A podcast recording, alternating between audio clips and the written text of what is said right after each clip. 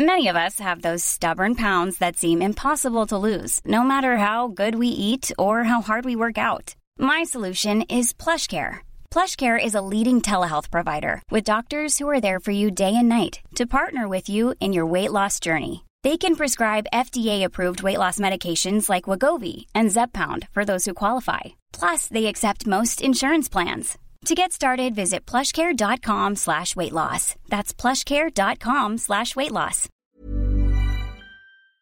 Coucou, bienvenue dans ce nouvel épisode de Wesh. Aujourd'hui, on se retrouve pour un nouvel épisode de mon concept Voyager seul. Mais j'ai un peu twist le concept. J'ai eu une autre idée. On se retrouve pour le coup de téléphone. Et du coup, le concept du coup de téléphone, c'est d'appeler quelqu'un, en l'occurrence un de mes proches, qui est justement en train de vivre un voyage à l'autre bout du monde, ou pas, et de savoir comment ça se passe sur le moment. Pour ce premier épisode du coup de téléphone, on va appeler Solène, qui est en Nouvelle-Zélande.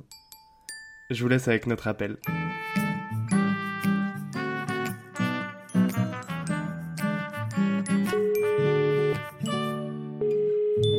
Allô? Je suis à la trace le signal de la Wi-Fi là. Bon alors, coucou Solène. Re-bienvenue sur le podcast. Hello. Tu es déjà, tu es déjà venu, je t'ai déjà accueilli. Euh, oui, à Nancy. oui, alors justement, on s'est retrouvé à Nancy la première fois et maintenant, où es-tu? Eh ben actuellement je suis euh, à l'autre bout du monde, dans une petite contrée, dans un, une petite ville, enfin une ville qui s'appelle Christchurch, au fin fond de la Nouvelle-Zélande, euh, sur l'île euh, sud. C'est-à-dire que globalement, si je veux aller plus loin, je peux pas. C'est la lune. je suis très très très loin de la France. Et du coup, voilà, là, je suis actuellement sur l'île sud de la Nouvelle-Zélande. Du coup, je me rapproche petit à petit euh, du pôle sud et du trou de la couche d'ozone. Voilà. c'est super, c'est une super info. Et depuis combien de temps t'es parti du coup là? Eh bien, figure-toi qu'aujourd'hui, jour pour jour, ça fait deux mois qu'on est parti, mais euh, ça fait un petit peu moins qu'on est arrivé du coup, étant donné qu'on a mis euh, 40 heures à pouvoir atteindre euh, ce pays. C'est pas Eh ben, faux. du coup, ça fait euh, jour pour jour deux, ouais, deux mois qu'on est parti. Et rappelle-nous pourquoi tu es parti Euh, je suis partie pour faire euh, ce qu'on appelle un PVT. Donc, c'est un permis vacances-travail. Et euh, bah, l'idée, c'est voilà, c'est de pouvoir rester un an dans le pays et de d'avoir. euh, en fait, c'est un visa qui te donne le droit de travailler sur place et en même temps bah, de pouvoir faire, euh, de pouvoir kiffer, de pouvoir faire des road trips, des vacances, etc. Donc voilà, on a droit à un an sur place et euh, on fait des petits jobs saisonniers pour pouvoir gagner un peu de sous et après euh, les flamber euh, en vacances. Voilà, du coup l'idée c'est de découvrir le pays quoi, parce que c'est un pays hyper beau, c'est incroyable. Et donc maintenant, la question, la première question qui me vient, c'est comment ça va? Eh ben écoute, ça va, franchement. En fait, genre, la notion du temps est hyper différente. J'ai pas l'impression que ça fait deux mois que je suis partie. Genre, tu me demanderais combien de temps je suis partie. Enfin, depuis combien de temps. Je suis incapable de te donner une réponse parce que, euh, en deux mois, en fait, on a fait tellement de trucs. Bah, déjà, on a eu le voyage. On a fait une escale de 18 heures à Shanghai. Donc ça, en lui-même, c'était déjà un premier voyage. On a pu sortir, visiter. Enfin bref, genre à la fin, c'était horrible. On est hyper fatigués. Mais rien que les deux premiers jours, en fait, ils nous ont paru bien plus que ça. Et après, euh, on a fait, on a fait beaucoup de choses, qui fait que, bah, ça va. Genre, j'ai pas l'impression que ça fait deux mois que je suis hors de chez moi et je ressens pas encore le manque et tout. Enfin, pas en ce moment, du moins. Et ça va. Je profite, euh, je profite un peu euh, du voyage et c'est vraiment une vision de la vie, genre, hyper différente. Genre, c'est vraiment l'instant présent. Et euh, du coup, je me projette pas trop sur la suite, c'est vraiment genre l'instant présent à fond. Donc ça va. Trop bien, trop bien. Et donc là, vous êtes, euh, vous êtes en, en van, si on peut dire. Raconte-nous un peu ce, Alors, cet aspect de votre vie là actuellement. alors je crois que là on idéalise un petit peu trop le projet. Mais en fait, genre on, on est parti en se disant oui, on va acheter un van, machin, la van life, très bien. Euh, ce qu'il faut savoir, c'est que là on a une copine qui est venue nous rejoindre pendant euh, 18 jours, donc décembre, euh, janvier, pour faire les fêtes de fin d'année avec nous. Et euh, il y a ma meilleure pote qui arrive aussi en mars, pareil pour 18 jours. Donc du coup, on pouvait pas trop avoir un van. Enfin, il fallait qu'on ait trois places assises, histoire que nos invités, on les foute pas euh, sur un matelas à l'arrière de la voiture, parce qu'en plus il y a des routes de montagne et tout, ça aurait pas été très cool. Donc du coup, on a revu un petit peu le plan différemment déjà. Tout ça pour expliquer qu'en fait, on a acheté une voiture mais genre un monospace. C'est-à-dire actuellement, on est propriétaire d'une voiture familiale. ça, ça nous a fait un petit peu un choc parce qu'on s'imaginait pas être à cette étape-là. Et donc, du coup, voilà, en fait, on a fait des économies là-dessus. Et euh, en fait, on, s'occupe juste, enfin, on rabat les sièges arrière et on installe un, un matelas gonflable. C'est vraiment d'un confort inégalé. Je le recommande à personne. non, mais euh, du coup, voilà, on a aménagé notre voiture comme ça. C'est pas le van. Euh, qu'on voit en photo et tout là, c'est vraiment genre, euh, on se rapproche plus un peu du SDF que euh, de la van life. mais, mais en vrai, c'est non, en vrai, c'est très cool. On a pris le temps du coup de l'aménager un peu par nous-mêmes. On a, bah, du coup, enfin, l'aménager. On a mis un matelas et on a installé des ficelles tout autour euh, pour pouvoir mettre des rideaux. Et vu qu'on n'avait pas de rideaux, on a accroché des serviettes de bain mmh. avec des épingles à linge. donc, donc, voilà, c'est c'est un peu euh, rudimentaire, mais ouais, du coup, on est en voiture. Et euh, notre idée première, c'était pas de forcément vivre dedans, mais on se rend compte que c'est assez économique quand même, et que c'est pas mal. Donc du coup, c'est vrai qu'on se retrouve assez souvent à dormir dans notre voiture. Donc parce qu'on est deux, du coup, je suis partie avec une copine d'enfance. Au final, on s'y fait plutôt bien. C'est, on s'y fait à ce confort-là. Mais c'est vrai que la van life, comme on dit, c'est pas du tout comme on se l'était imaginé. En fait, quand on parle de la van life, on n'imagine que des personnes qui prennent la voiture, qui prennent le volant et qui se disent je m'arrête où je veux sur la route, euh, tu te lèves, tu as toujours des paysages incroyables. Dans les faits, c'est pas ça. Tu peux, t'as pas le droit de camper où tu veux. Euh, il faut que tu t'assures aussi d'avoir des points d'eau, notamment des toilettes. En fait, la vivre en, en voiture, c'est parfois se garer sur des parkings Bon, ça, en théorie, c'est pas légal. On risque des amendes, mais on l'a quand même déjà fait. Et c'est se changer dans des toilettes publiques. Et c'est se réveiller le matin sur des parkings parfois où bah, t'as des gens qui font leur vie et toi, t'es là en pyjama, t'as l'air un peu con. mais du coup, ouais, c'est pas. Euh, enfin, c'est hyper cool. Là, en ce moment, on est dans des campings, donc on a du confort. Mais quand t'es pas dans des campings, bah, nous, on n'a pas de réchaud, par exemple. Donc, du coup, on mangeait cru. Genre pendant 3-4 jours, euh, on n'allait pas dans des campings et euh, du coup on dormait sur des parkings, etc. Et si t'as pas de réchaud, tu manges cru. Enfin voilà, donc c'est euh, et puis c'est une charge mentale un petit peu chaque jour de se dire où est-ce que je vais aller. C'est-à-dire que quand on arrivé, on avait réservé juste trois nuits dans une auberge de jeunesse à Auckland. Et après, on avait pris des Airbnb le temps d'avoir notre voiture. Et une fois qu'on avait notre voiture, plus rien n'était planifié. Genre, on se disait, où est-ce qu'on dort ce soir? Parfois, il était 18h, on se disait, bah, on sait toujours pas où on dort ce soir. Et du coup, parfois, on se retrouvait dans des campings ou sur des parkings. Ça dépend. Enfin, tout ça pour dire que juste après, parce que c'est un peu long, après j'abrège, mais que hum, la van life, entre guillemets, enfin, nous, c'est la voiture life, euh, c'est hyper cool, mais on se rend pas compte à quel point, enfin, on nous dit pas que c'est fatigant, en fait. Parce qu'il faut toujours euh, essayer, enfin, t'es toujours un petit peu dans l'urgence, parfois, de savoir où est-ce que tu vas aller mais après, tu peux te réveiller avec des points de vue incroyables et ça, ça c'est trop chouette. Et du coup, ouais, quand vous dormez pas euh, dans, dans, le, dans le van, dans la voiture, vous, vous dormez dans des campings, mais dans les campings, c'est juste pour garer la voiture ou vous avez quand même un mobilhome un... Euh, alors là, dans les campings, euh, dans les campings, souvent on dormait dans la voiture. Ouais. Et euh, ah, faudrait que je te raconte un truc aussi. Ça, c'était sympa. Donc souvent on dort dans la voiture. Et là, vu qu'on avait notre pote qui était arrivé et qu'on ne pouvait pas tenir à trois dans la voiture, on avait une tente. Du coup, là, on a passé deux, trois semaines en tente. Et ça, c'est pareil. On n'avait pas de matelas. Du coup, on dormait à même, wow. à même le sol. Mais on est peut-être un peu des rapias aussi. Mais euh, oui, c'était pas d'un confort exceptionnel, mais ça a été. Et sinon, ça arrive euh, certaines fois aussi. Parce que là, du coup, par exemple, on est dans des campings. Du coup, on a juste euh, un emplacement où on garde notre voiture si on dort dedans. Ou alors, si on dort en tente, on installe notre tente. Mais tu vois, par exemple, si on veut recharger nos téléphones et tout, c'est pas hyper pratique. Enfin, ah bah, genre là, je le recharge pas dans l'herbe, quoi. Genre, ah bah, moi, je, suis connectée à la nature, mais mon téléphone beaucoup moins. Donc ça, c'est un peu chiant. Mais euh, du coup, tu vois, par exemple, ma batterie externe, là, je l'ai mis euh, dans la salle commune du camping et je vais, il lui faut une nuit pour charger. Donc je vais la laisser une nuit en mettant un cierge à l'église pour que personne me la vole. Mais normalement, ça devrait le faire, tu vois. Mais, euh, mais du coup, voilà, t'es pas toujours hyper confort. Donc c'est vrai qu'au début, parfois, même quand on avait la voiture dans laquelle on pouvait dormir, on se prend des nuits soit en auberge, donc en auberge de jeunesse, soit dans des Airbnb en fonction des, des coûts. Et franchement, mais on redécouvre le confort, mais c'est une dinguerie. Genre là, à un moment, euh, bah pareil, on avait pris euh, on avait pris quoi? Non, on avait pris un petit hôtel carrément. C'était fait ce plaisir-là pendant les vacances pour Noël, pour le soir de Noël. Et c'était incroyable. Genre, on pouvait dire, genre, je prends la salle de bain.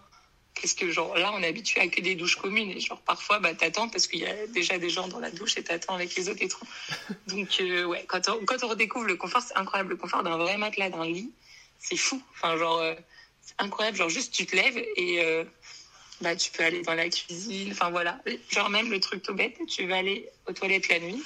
Et ben, selon les campings, c'est une petite randonnée, hein, parfois. Alors, quand tu es sur des parkings, tu, oublies cette idée. Mais du coup, ouais, quand on redécouvre le confort, c'est incroyable. Et juste pour la petite anecdote, on a travaillé dans les kiwis, du coup, pendant un mois. Et on a été dans un, un hébergement qui s'appelle Kiwi Coral.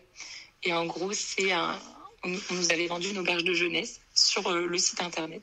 Tu vois des familles avec des enfants? Pas du tout. Pas du tout, du tout. c'était un endroit rempli. En fait, c'était une usine, genre un énorme truc en tôle, rempli avec que des gens qui travaillaient dans les kiwis, du coup. Et euh, c'était eux, ils étaient dans des dortoirs, nous on était dans la, dans la voiture. Sauf que quand tu passes une journée de 10 ou 12 heures à travailler dans les kiwis, forcément, au bout d'un moment, ça pue. Et donc, du coup, les gens laissaient leurs chaussures euh, dans les espaces communs pour pas euh, infecter euh, leur chambre, quoi. Ce qui fait que dans tous les espaces communs, ça sentait les yep, mais d'une puissance, je te jure. Les premiers jours, on n'était pas prêts. Et, euh, et là, c'était un petit peu roots, ouais. Genre, euh, la cuisine, on se serait cru à Ikea, t'avais 16 gazinières en tout. On a voulu faire des pâtes, on a foutu le feu à une plaque. Bon, ils étaient très tranquilles, ils l'ont éteint en deux secondes, mais on était là en mode, ah oui, quand même. On avait un jeton. Un jeton pour la douche. Quand tu mettais ton jeton, tu avais le droit à 6 minutes d'eau chaude pour les filles et 5 pour les garçons. Et il fallait être efficace parce qu'au bout de 6 minutes, boum, plus rien. Donc, euh, du coup, voilà, c'était aussi ça. Les... On, a, on a vécu pas mal de trucs en fait en deux mois. Et comment tu appréhendais euh, le fait de, bah, de partir seul, même si tu es accompagné de, de- d'une copine à toi? Mais euh, comment tu t'as appréhendé le fait de partir et comment au final tu t'es senti quand t'es arrivé J'ai appréhendé. En fait, genre, bah, pareil, j'étais assez dans, dans l'instant présent, je dirais. Enfin, je voyais pas hyper loin. Parce que ce qui m'angoissait déjà, euh, au départ, en fait, c'était euh, le vol. Enfin, c'était le trajet en avion. Parce que c'est vrai qu'on a, on a eu du coup deux fois 11-12 heures d'avion à peu près, avec une escale de 18 heures à Shanghai. Ça, ça me faisait un peu peur. euh, parce qu'on avait prévu de bouger aussi dans Shanghai. Mais voilà, je savais pas trop comment ça allait se passer, aussi bien en termes de vol qu'en termes d'escale. Donc du coup, c'était plutôt ça qui me préoccupait. Après, sinon, le reste, je, bah, j'étais sur des groupes Facebook avec pas mal de gens qui sont partis comme ça. Et euh, j'ai des copines aussi qui sont parties euh, voilà, faire des road trips dans d'autres régions du monde. Et en fait, j'avais hâte de partir. Parce que le moment où tu dis un peu au revoir à tout le monde, là, les deux dernières semaines, c'est pas un moment qui est forcément hyper facile. Parce que tu sais Déjà, euh, nous, on n'a aucune date de retour, on n'a aucune idée de quand est-ce qu'on reviendra, si on restera deux, trois, six mois ou un an. Mais euh, ouais, c'était plutôt, on avait plutôt hâte d'y être et moi j'avais plutôt peur du trajet, mais après, je me disais une fois qu'on sera sur place, euh, tout va se mettre en place et les choses se feront tranquillement. On avait trois nuits déjà dessus en auberge et euh, au cas où même il y a des groupes. Facebook avec des réseaux de français, etc. Donc je me suis dit que je serais pas seule. Et au pire, si vraiment à un moment euh, je m'y retrouve pas dans ce voyage, bah je prends un billet et je repars, même si c'est à un certain coût, euh, bah c'est pas grave quoi. J'aurais essayé et, et voilà. Mais du coup, plus l'appréhension du vol que l'appréhension du voyage en lui-même. Et en arrivant, bah en fait, on réfléchit vraiment objectif par objectif, c'est-à-dire que notre objectif c'était d'arriver en Chine au début, d'arriver à Shanghai. Après Shanghai, notre objectif, c'était de prendre notre deuxième avion, machin. Et une fois qu'on est arrivé à Auckland, on s'est dit, waouh, mais on n'a plus d'objectif là, genre, enfin, on est arrivé, qu'est-ce qu'on va faire? Et au final, bah, tu prends le temps de découvrir un peu la ville et après, tu commences à, te pencher sur tout ce qui était démarches administratives. Du coup, il fallait qu'on s'ouvre un compte en banque, il fallait qu'on se trouve un, enfin, qu'on se crée un numéro fiscal, enfin, plein de petits trucs à faire et qu'on trouve euh, pour acheter une voiture, etc. Donc euh, voilà, on a pris le temps une fois sur place de faire et les parties un peu relou administratives et les parties plaisir, donc les visites, etc. Et au final, euh, bah, ça se fait bien. Enfin, je trouve que ça se passe, ça se passe bien et donc, du coup, euh, je n'ai pas tant d'appréhension en étant sur place non plus. Et maintenant, je veux, euh, je veux une, euh, une anecdote, même si t'en as déjà raconté beaucoup, mais par exemple l'anecdote euh, la plus folle de ton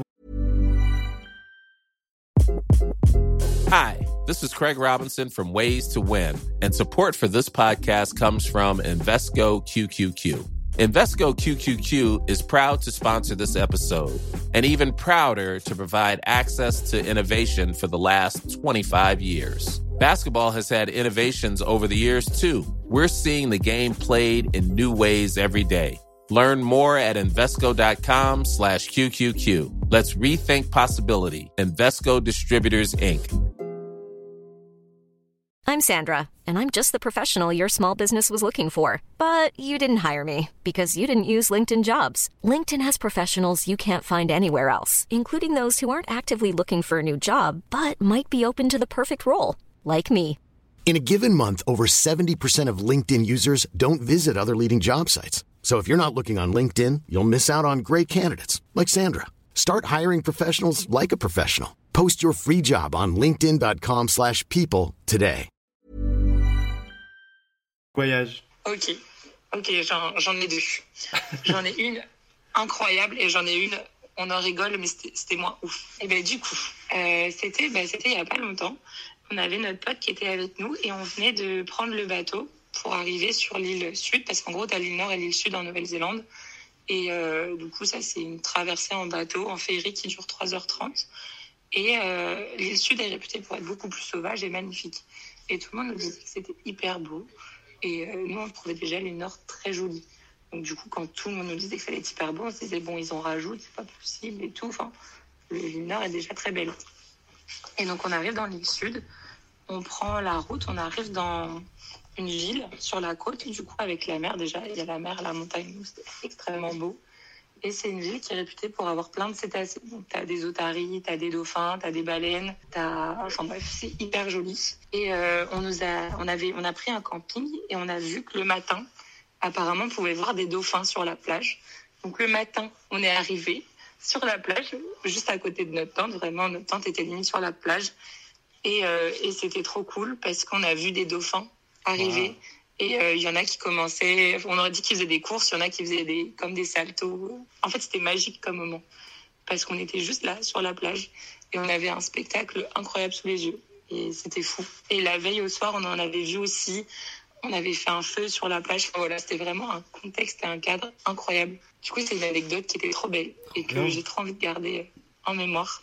Ça, c'est la première anecdote. Et euh, la deuxième, c'est une anecdote. Euh, on a acheté euh, du coup notre voiture.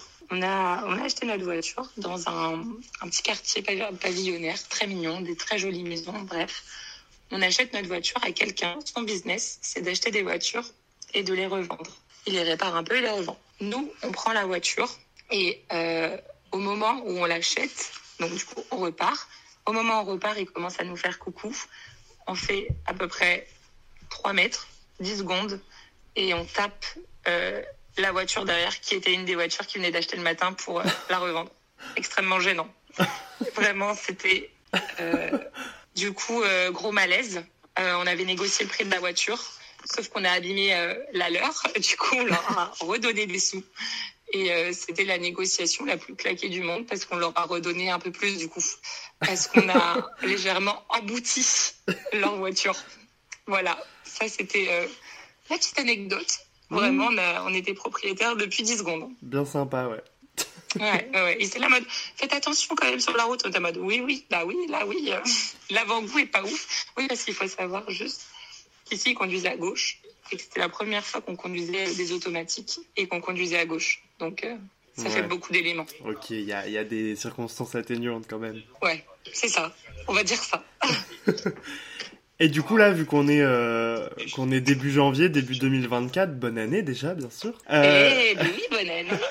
moi, je voudrais euh, ton ressenti. C'est pour ça aussi que je, je voulais t'appeler après euh, après cette période. Mais comment ça ça, ça fait de passer euh, les fêtes, Noël, Nouvel An, euh, loin de ses proches et loin de la France, loin de chez soi? Eh bien, déjà, ce qu'il faut savoir, c'est que euh, du coup, il y a trois ans, j'étais partie euh, quelques, enfin plusieurs mois à la Réunion, de septembre à mai, et du coup, j'avais déjà eu cette euh, position en fait où je passe le Nouvel An loin de mes proches de métropole et au soleil déjà parce qu'ici chez nous c'est l'été. Ouais. Et, et du coup quand j'avais fait le Nouvel An à la Réunion, donc j'étais dans ma famille de la Réunion, mais j'avais bah, mes copines Jeanne et Yasmine qui étaient venues me rejoindre. Et là, je suis partie avec Yasmine et Jeanne est venue nous rejoindre. Donc en fait, on se retrouve un peu dans la même disposition qu'il y a trois ans, à faire toutes les trois Noël et Nouvel An au soleil, dans un endroit qu'on ne connaissait pas forcément avant. Donc, euh, donc déjà, ça, ça nous était assez familier. Genre, ça nous a pas euh, choqué sur le coup. Et euh, le fait que ce soit l'été, en fait, tu réalises pas du tout. Genre, par exemple, la période de Noël, à aucun moment on a réalisé que c'était Noël. Déjà parce qu'en plus, ils décoraient pas énormément ici et parce que bah il faisait chaud, du coup on l'assimile. Enfin, nous dans notre esprit on l'assimile pas forcément à Noël. Et, euh, là le Nouvel An, bah, pour nous c'était, il y avait un événement qui était organisé dans la ville où, on était. Du coup, on y est allé, mais je sais pas si on a forcément trop réalisé. Enfin, le 25 décembre, moi, ça m'a fait bizarre parce qu'en fait, quand nous, on était le matin, en France, c'était le soir. Et du coup, je savais que mes proches étaient réunis ensemble on a fait des visios, on s'est appelé. Et du coup, là, ça faisait bizarre de se dire, ah oui, je suis loin d'eux à cet événement-là alors qu'ils sont ensemble. Mais sinon, sur tous les autres moments, avant et après, on réalise pas trop, en fait, quand on est loin. C'est-à-dire que le fait de savoir qu'on était en décembre alors qu'on était en short t-shirt, euh, pour nous, c'était dur euh, d'assimiler les deux. Et euh, voilà, le fait qu'on avait déjà été dans ce contexte-là toutes les trois il y a trois ans, ce qui fait que ça s'est bien passé et que voilà, c'était pas Enfin, on n'a pas trop réalisé, quoi. Ouais, bah c'est trop cool si tu l'as bien vécu, du coup. Ouais, ouais, ouais. Maintenant, prochaine question. Comment tu, tu, tu constates la vie euh, en Nouvelle-Zélande? Est-ce que tu as constaté des différences avec la France? Que c'est mieux? Qu'est-ce qu'il y a des choses qui sont surprises, euh, interpellées? Alors déjà, c'est beaucoup moins peuplé. Ici, euh, la taille du pays, c'est à peu près la moitié de la France, mais il n'y a que 5 millions d'habitants. Du coup, ce qui fait qu'il y a énormément d'endroits en fait naturels, de sites qui sont préservés. C'est-à-dire que la côte est magnifique et genre euh, tu as des vues incroyables. Mais ici, ils vont privilégier en fait le camping, euh, enfin le tourisme de manière responsable. C'est-à-dire que dans les endroits incroyables, tu vas avoir ce qu'on appelle des free camps. C'est des endroits où tu peux venir t'installer pour une nuit ou trois nuits maximum, je crois, si tu as un véhicule autonome, c'est-à-dire euh, un van ou un camping-car. Donc déjà, je trouve ça incroyable parce que tu as plein d'endroits magnifiques, mais où tu pas des hôtels qui viennent un peu polluer le paysage. ou Enfin voilà. déjà, je trouve ça, c'est enfin, une remarque qu'on s'est faite il y a quelques jours avec mes potes et on trouvait ça assez incroyable. Et sinon, les gens sont très, euh, très chill. Très chill et très sympas. Je sais pas, genre, c'est pas rare de croiser des gens pieds nus sur, au supermarché, quoi. genre, on trouvait ça, trouvais ça assez fou. Genre, je sais pas, on va peut-être revenir pareil en France. Ouais, les gens sont assez chill et ils sont très gentils. Genre, le premier jour où on est arrivé, on est sorti de l'aéroport, on a dû prendre les transports en commun, on a un peu galéré. Et euh, en fait, genre, il y, avait toujours des gens qui venaient nous aider. Euh, parce qu'ils voyaient qu'on était perdus ou parce qu'on avait un problème, notre carte ne marchait pas, du coup on pouvait pas acheter de titre de transport et tout. Et vraiment, il y avait toujours des gens à venir nous aider. Donc c'était trop cool. Le premier jour, bah, quand on est sorti du train, du coup, pour aller à l'auberge, on se serait cru dans un film. On arrivait à la gare, il y avait une meuf au piano, il y avait une, genre une contrôleuse qui chantait, il y avait deux mecs de la sécu qui dansaient ensemble. On n'a pas trop compris. En vrai, c'est rare. Ça, ça arrivait qu'une fois, mais vraiment, on était là en mode waouh, on est dans un film. Mais euh, ouais, je dirais que c'est vraiment au niveau des paysages, du coup, que c'est plus préservé. Et au niveau, ouais, les gens. Euh, je sais pas, j'ai l'impression qu'ils prêtent plus attention euh, les uns aux autres. Et ça, euh, ça c'est chouette. Par contre, niveau culinaire, il leur manque certaines choses. Ça, c'est sûr. euh, bah, par exemple, non, mais un truc tout bête. Moi, je pensais que c'était international. La compote. Il n'y a pas de compote. C'est normal, ça. J'étais habituée d'en manger tous les jours. J'arrive, il n'y a plus de compote. euh, la compote, la baguette. Bon, ça, après, je, je m'y attendais. Mais euh, je me souviens plus. Il y avait d'autres choses aussi. J'étais ça m'avait interpellé, genre des lardons. Il y a des espèces de lardons, mais c'est pas vraiment des lardons. Du pâté, il n'y a pas de pâté. Des choses comme ça. Du pâté naf. Voilà, des choses qui me, des choses qui me sont vitales. Pâté naf, on représente la Bretagne. Ah oui, par contre, ça c'est fou. Dans les backpackers qu'on rencontre, la proportion de Bretons, mais c'est énorme. Genre vraiment, on est en force, c'est fou. J'adore. Maintenant, je veux un mot qui résume euh, ton voyage euh, jusqu'à maintenant Waouh, c'est complexe. ok. Euh, franchement, je dirais un peu improvisation, dans le sens où en fait, euh, ici, euh, c'est pas comme euh, en France où, comme je disais, tu peux planifier les choses. Tu sais où t'es du lundi au vendredi, t'es au travail souvent. Le samedi, tu peux prévoir tel truc, le dimanche tel truc, et t'as des choses voilà qui viennent un peu ponctuer. Là, euh, vraiment, c'est on improvise toujours tout, et même quand on travaille, par, par exemple, quand on travaillait dans les kiwis, et ben en fait, notre semaine, elle n'était pas fixe parce qu'en fait, le travail dans les kiwis, tu peux pas l'effectuer s'il pleut. Et donc, du coup, tout était euh, hyper dépendant de la météo. Et donc, du coup, même quand tu as un travail un peu fixe, c'est. euh, Enfin, ça l'est pas tant que ça. Du coup, je dirais improvisation. Il faut s'adapter et profiter juste de l'instant. C'est un peu ce que je retiens. Très intéressant tout ça. Euh, je pense qu'on touche à la fin de, de l'épisode, mais j'ai une dernière question à te poser quand même. Euh, ce serait Allez quel conseil euh, tu donnerais à, à ceux qui nous écoutent et qui, et qui penseraient à, à partir voyager seul, comme, euh, comme toi un petit peu Alors, moi, je suis partie à deux, donc du coup, c'est déjà quand même plus rassurant.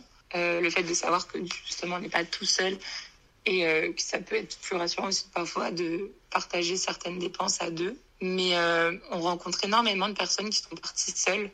Et en fait, quand tu pars comme ça, bah, par exemple en Nouvelle-Zélande ou dans d'autres pays, déjà, tu as plein de, de groupes qui existent sur les réseaux sociaux et notamment sur Facebook où en fait, il suffit. Enfin, c'est des groupes, j'ai l'impression, qui marchent vachement bien. Tu mets un message et souvent, il y a plein de réponses. Et je connais plein de groupes de potes qui se sont formés comme ça, des gens qui arrivent seuls, qui euh, mettent un message et qui, par ce biais-là, rencontrent d'autres d'autres Français ou peuvent même après rencontrer d'autres personnes d'autres nationalités et euh, qui partagent un bout de trajet ensemble. Et donc, du coup, ouais, quand t'es euh, quand t'es tout seul, surtout, t'es, tu rencontres encore plus les gens et tu crées encore plus de liens. Et donc, du coup, tu peux euh, vite, en fait, être amené à partager ton voyage avec d'autres gens. Et euh, enfin, si la solitude fait peur, en tout cas, là-dessus, c'est rassurant. Et euh, puis voilà, une fois qu'on y est, on se rend compte que c'est incroyable, que c'est une chance de ouf et en même temps, c'est une chance qu'on vient chercher, enfin qu'on mérite. Donc du coup, voilà quoi, faut profiter et, euh, et c'est surtout, faut pas regretter un moment de pas l'avoir fait. Parce que quand on voit le nombre de personnes maintenant qui le font, on se dit bah c'est accessible. Et voilà, faut partir avec des économies de côté, mais après, en fonction des endroits, c'est assez facile de travailler. Donc, euh, donc faut, faut foncer. Eh ben, trop génial. Ça me donne trop le sourire de, de je sais pas, de faire ce truc-là, de, de t'entendre donner des nouvelles. C'est fou de se dire que t'es à l'autre bout du monde et que, et qu'on s'appelle et que, on fait un épisode de podcast à distance. Oui, en plus, toi, c'est le soir. C'est fou. Eh ben, j'espère que ça, que ça donnera de- des sourires euh, aux gens qui, qui vont écouter ça, parce que moi, ça me donne le sourire de te voir euh, épanoui, parce que en vrai, t'as l'air épanoui, je pense. Au son de ta voix, je me dis que tu vis pas un enfer, donc c'est plutôt rassurant. aussi. Ouais, c'est trop cool. Ouais, mais quand est-ce que tu me rejoins? Euh, ouais. Hmm. Bah, allez, je vais aller faire mon montage. On en reparle. C'est ça, c'est l'autruche. Et merci d'avoir euh, partagé Voilà. ton expérience euh, au micro, même si visuellement tu vois pas trop le micro là actuellement, mais t'es bien enregistré, je te c'est bien. On internationalise le podcast. Ah oui, vois. là c'est là c'est une tournée un- internationale. Vous pouvez retrouver Solène sur Insta, enfin Solène et Yasmine sur Insta, avec le virgule, compte. Sur le compte Un sac et c'est tout. Je te laisse euh, nous en parler, Solène. Oui, tout à fait. Euh, alors, un sac et c'est tout. Pourquoi? Bah, Parce qu'on est parti chacune avec un sac et c'est tout. Donc, du coup, on s'est dit que ça pourrait être le nom du compte Insta. Ça s'écrit en phonétique. Ça, c'est Coco qui nous a aidé pour la partie un peu com. Là où j'ai un Euh, petit peu voilà, mon un sac rôle. et c'est tout. Ah oui, non, mais tu as été euh, un élément essentiel à la création de cet Insta. Donc, je l'épelle. Attention, je vais peut-être faire des fautes. E U-N-S-A-K-E-C-E-T-O-U. Un sac et c'est tout. Et, euh, et du coup, voilà, on essaye, on n'est pas du tout des Instagrammeuses, c'est une catastrophe. On essaye de poster du contenu à base de petits montages vidéo ou de photos. Très qualitatif, Euh, voilà, très qualitatif. Merci, c'est gentil. Voilà, c'est ça. On essaye de partager un peu les paysages qu'on peut voir et euh, on essaye de mettre des stories. Il y a beaucoup de second degré quand même. Euh, je préfère le préciser parce que sinon, parfois, on peut croire qu'on se prend très au sérieux. Mais euh, voilà, c'est du second degré pour ceux qui nous connaissent. Et euh, voilà, vous pouvez aller faire un tour si vous souhaitez. Je vous, mettrai... Vont exploser, là. je vous mettrai de toute manière le compte euh, Un sac et c'est tout sur Instagram. Je, les identifierai. Allez, on fait ça. Je te laisse dire, dire au revoir. ouais, ben, salut les petits potes. J'espère que ça va bien pour vous. Et abonnez-vous. À la semaine prochaine, wesh. Et surtout, prenez bien soin de vous.